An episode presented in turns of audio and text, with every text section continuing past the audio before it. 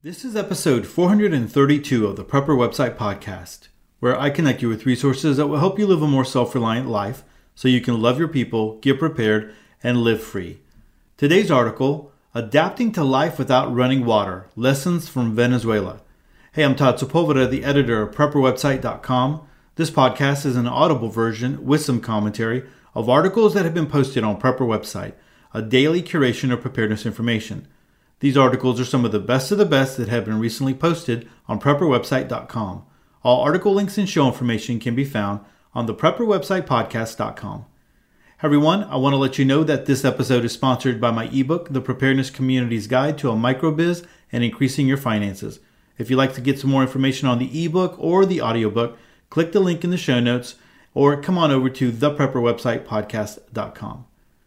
All right, so this article comes to us from Daisy Luther over at The Organic Prepper, and it is written by Jose, who has uh, been writing about Venezuela. Now, he's left Venezuela and he's been writing about the challenges of Venezuela. He still has a lot of family there, and we've read various articles about uh, or from him on The Organic Prepper.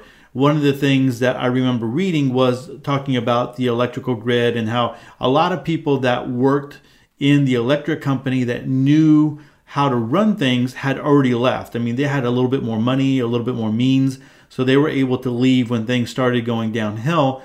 And so, you know, there's still people there, but uh, they don't know. I mean, he said it was a very antiquated system, and there's a lot of aspects that people don't know about. Well, that kind of uh, just was brought to my memory today as I was on Twitter because I did see a link on Twitter from uh, I can't remember where it was from, but it was about blackouts that forced Venezuela to live and work, uh, even perform surgery in the darkness. And so I did find this um, article on Miami Herald. And you know, it's one of those things, man. I mean, one of the the pictures there and the stories is of uh, of a couple who has an older son who has uh, who's disabled and he's in a wheelchair, and they're having to keep him cool in uh, their apartment can go up to, you know, can get as hot as 95 degrees. I mean, they're in the tropics, right? So it's going to get hot, and without any kind of way to cool it off, you know, he can get rashes and things like that because he's in a wheelchair and he's disabled. And so they're really trying to work with him. So it's a very sad situation over there. Of course, people that are in power and people that have money, you know, they're they're going to go ahead and survive all right. That was one of the things that Fernando Aguirre FerFAL uh, I, have mentioned him before. Know, I don't read any of his articles because uh, mostly what he does is YouTube videos, and so uh, I haven't. He hasn't written an article in a while, at least not that one that I have uh, that I have seen. And so uh, that's one reason why I don't share any of his articles, or I haven't even asked him, hey, if it if it would be okay. Um, but you know, he's talked about that before. He talked about uh, the fact that people who had money and means were able to get anything that they ever wanted. Even there was one video I remember him uh, posting about that there was a, uh, I guess like an AC truck, a truck that pumped AC, and it was in one of the big government officials you know, areas or whatever where they lived, and it was pumping AC right into the home, you know. And so it's like uh, everybody else around this guy was suffering, but this guy could pump AC because he was a government government official and could, you know, call these people in for himself and for his family. And that just sucks, man, because the rest of the, you know, the population is suffering. And the the bad problem about whatever is going on here is that people can't fight back the military has all the weapons. The people, even if they wanted, I mean, they've they've protested and marched and different things like that. But the military just can shoot at them and, and can you know shoot uh, tear gas and things like that. And the people just they don't have any other means of doing that. So until it gets to the point where the military is not being taken care of, man, I think we're just going to continue to see this over there. And so my heart really goes out to them. And then you know we're talking about the the idea or the uh, the topic of the article is about water.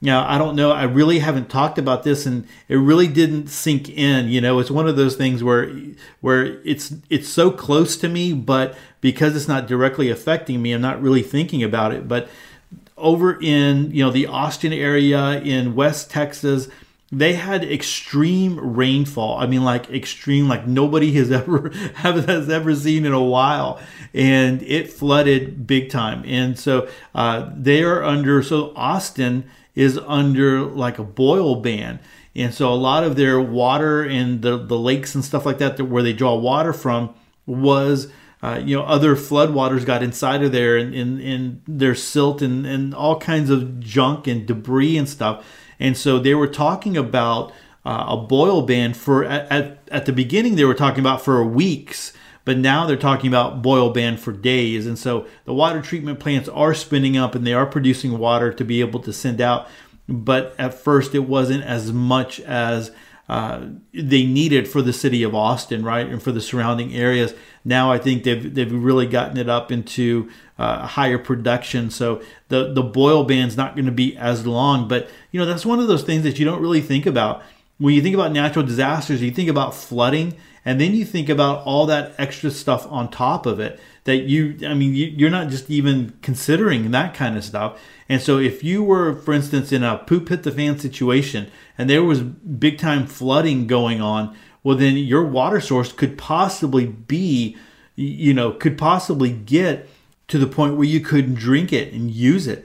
And that's a that's a scary thought when you start thinking about that. So let's go ahead and jump into this article so we can listen or at least read what Jose has to say uh, about living without running water in Venezuela. And of course, again, he's tapped into his family over there that's still living in Venezuela. I, I know that he's he's moved out. The other thing that I want to say before I get started here is uh, I'm going to read it like he has written it because there are some, uh, you know, I guess the English would be his se- second language, and there's some things that just might not easily translate as well. But I, I am going to read it the way it is uh, here in this article. So uh, just FYI on that one. So let's go ahead and get started.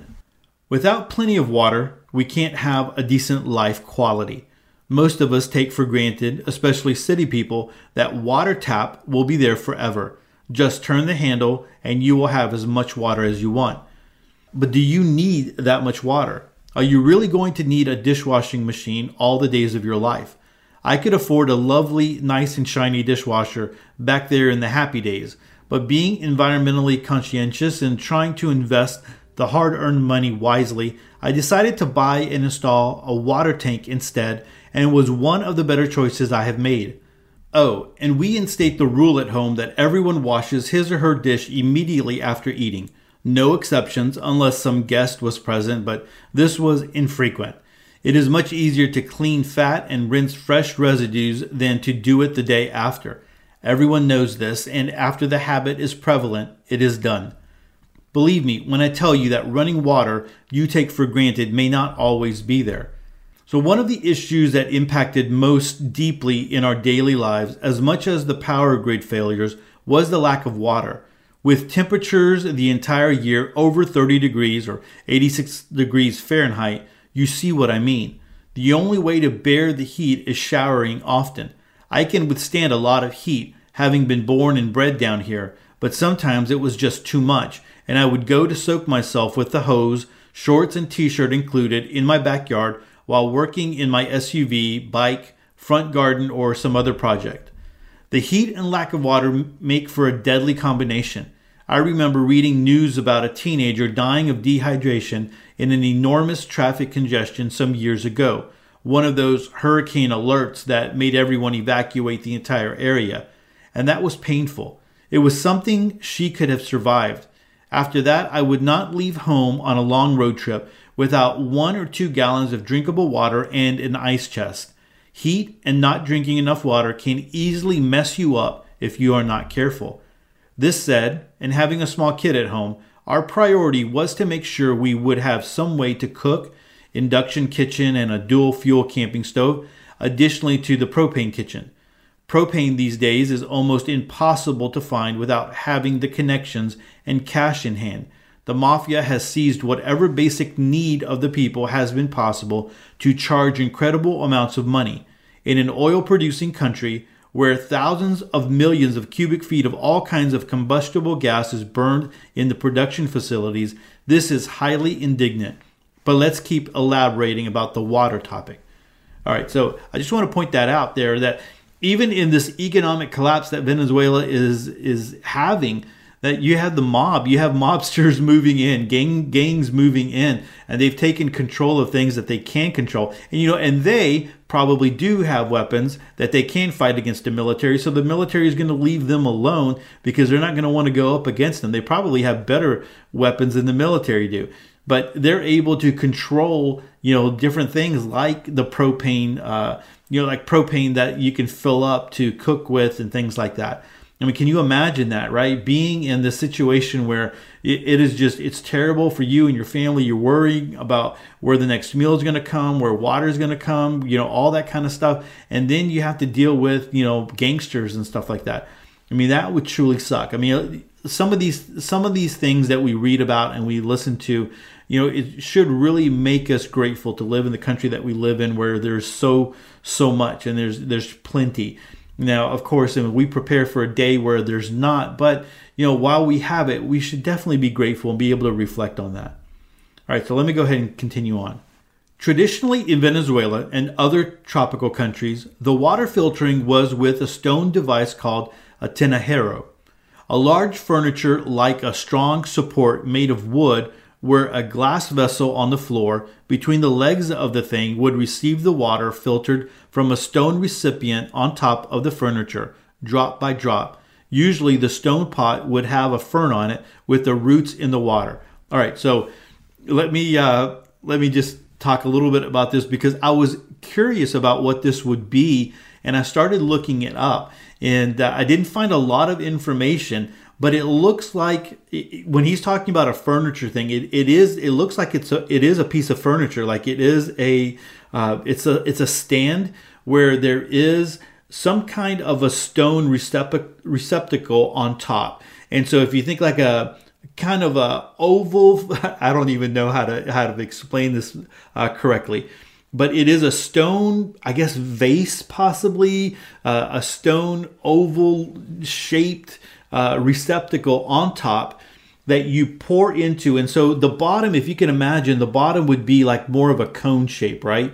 So it would form, I guess it would, it's porous enough to where the water would eventually start dripping through and it would drip into like a ceramic pot or something like that on the bottom of it. And so the ceramic pots, when you think about like a Zeer pot, if you've ever seen one of those, it's those uh, clay pots or whatever. So it's a clay pot, not a ceramic, like a clay pot.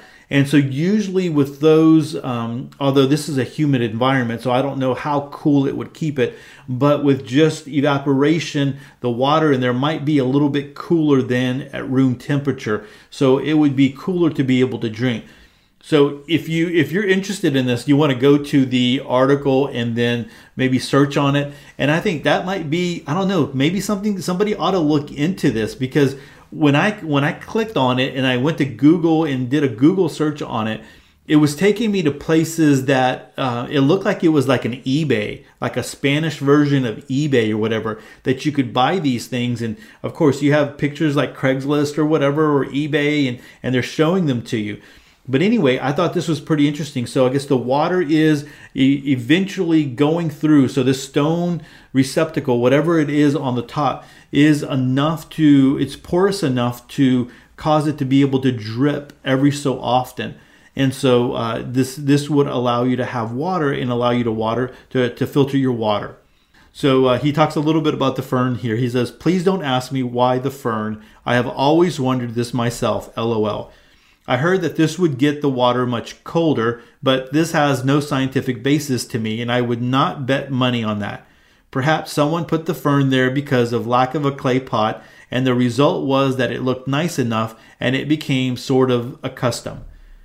I am sure that one day one of those millennials will re engineer the entire apparatus and will try to sell it as the last invention with a fancy name like the fern filter or something similar.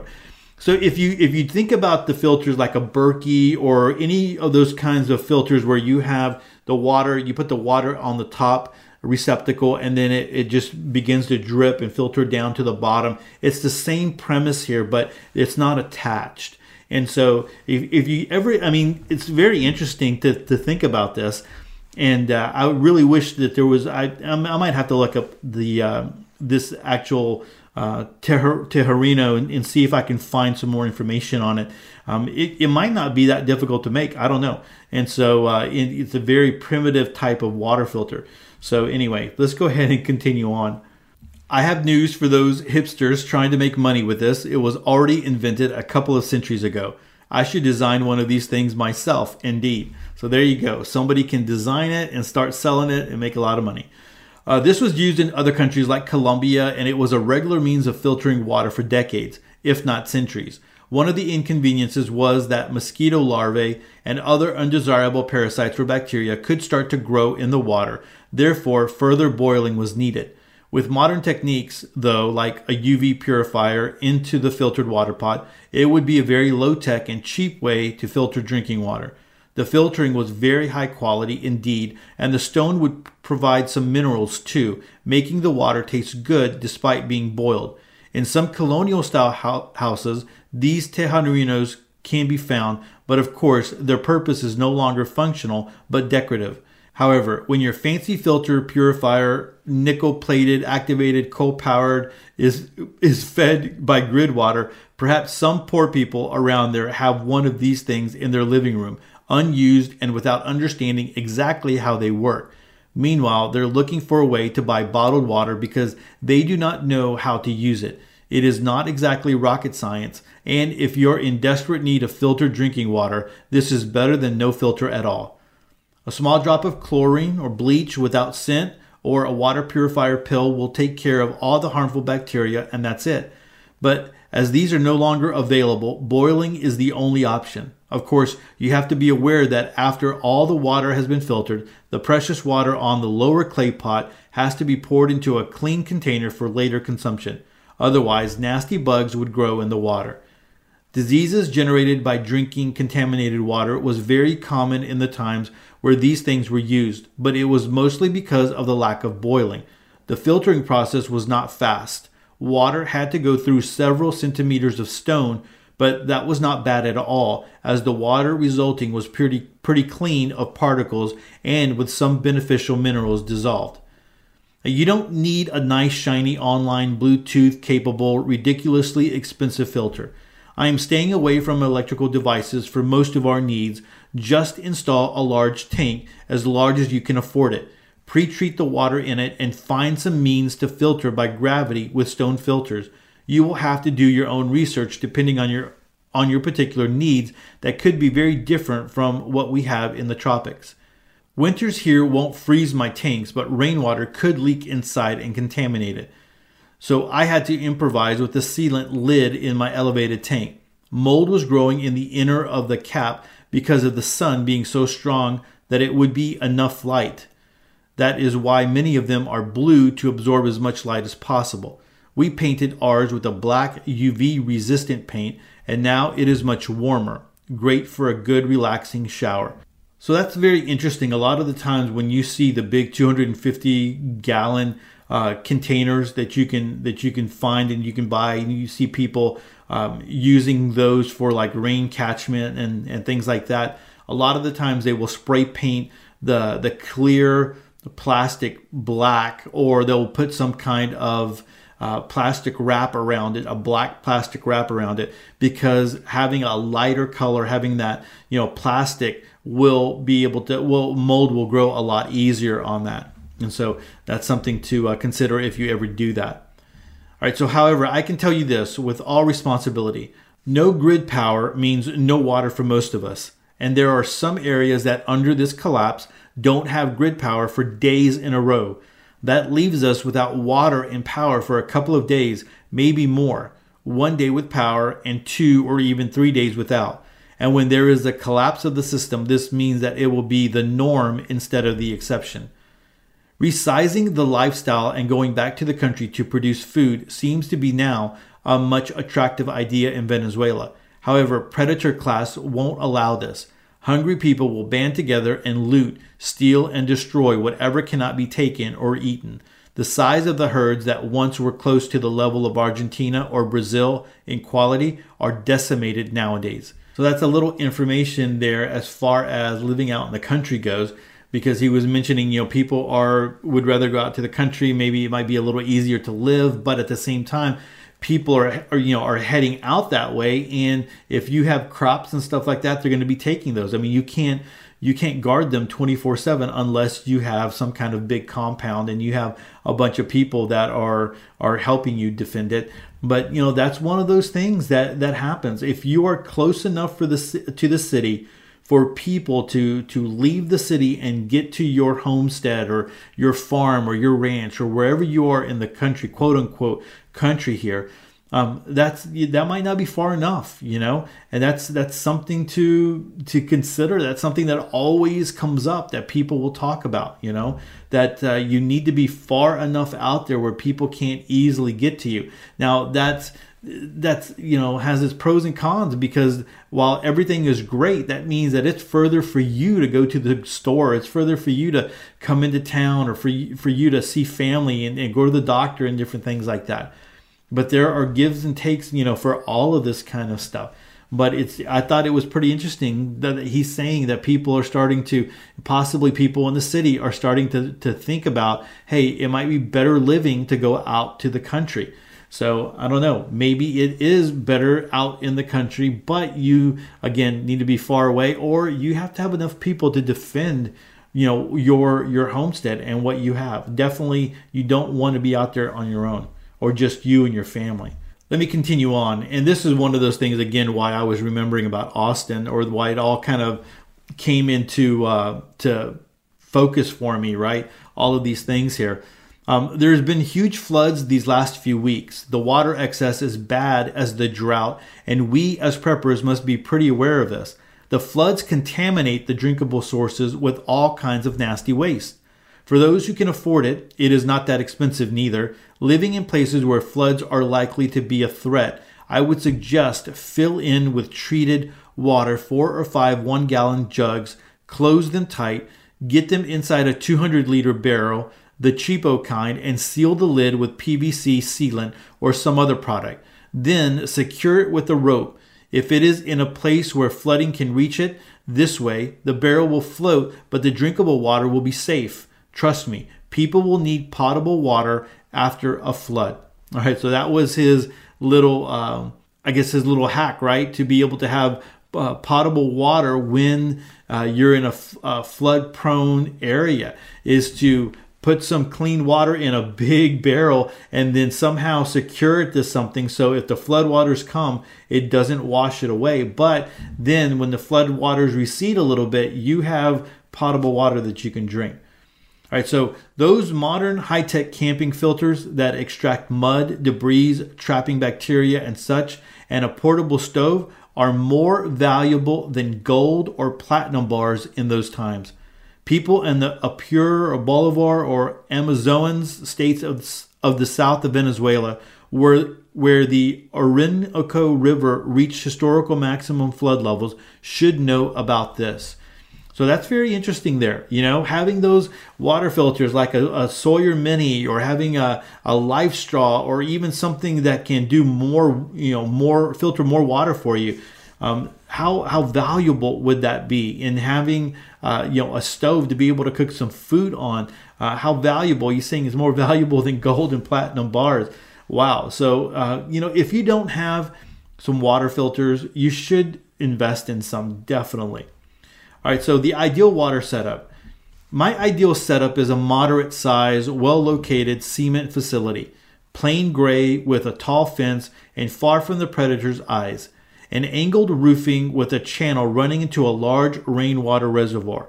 I like those that are just a hole in the ground covered with some layers of that special fabric, and a little research will allow you to use that product I mentioned in some of my other articles that avoid excess evaporation and forms a monolayer in the water surface.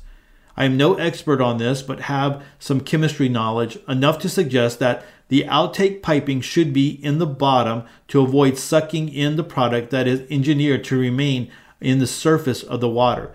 Think of it like a sunscreen, a very thin layer, but it is enough to avoid the harmful radiations from getting to the skin. A good idea is to retrofit a pump to an old bicycle so you can pedal for a while and get some water out of the reservoir to your settling tank. Chances are that there will be some sediments, and these should be removed, of course. This settling tank should have a valve as close to the bottom as possible, directly to your garden or orchard irrigation feeding system, as the sediment can be useful. No matter your age, pedaling will multiply your force by using stronger muscles instead of a regular well pump that needs to use the arm strength. Most of the not so young people can pedal, and it is a great exercise even for the few minutes needed to fill a tank, and it is more fun too. So, what are your water management solutions? I hope you have now some additional tools and ideas of for your personal needs on water management based on our personal experience.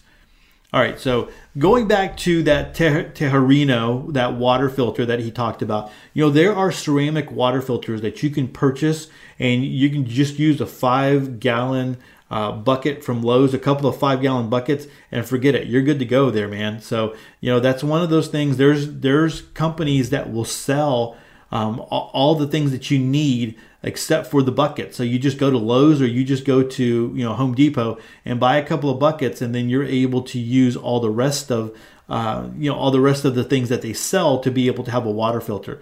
And so it's very you know very easily uh, you can have all these supplies in hand if you ever needed it and be ready to go and uh, you know put it in a closet or whatever and keep it safe if you ever needed something like that okay so uh, enough about that um, i was reminded when he was talking about his system here um, i have family in Monterrey, mexico in mexico i mean i haven't been in years um, I was like a teenager. And of course, one of the reasons I went was because my uh, older cousin had a lot of friends and they were all older and I loved hanging around with them, right?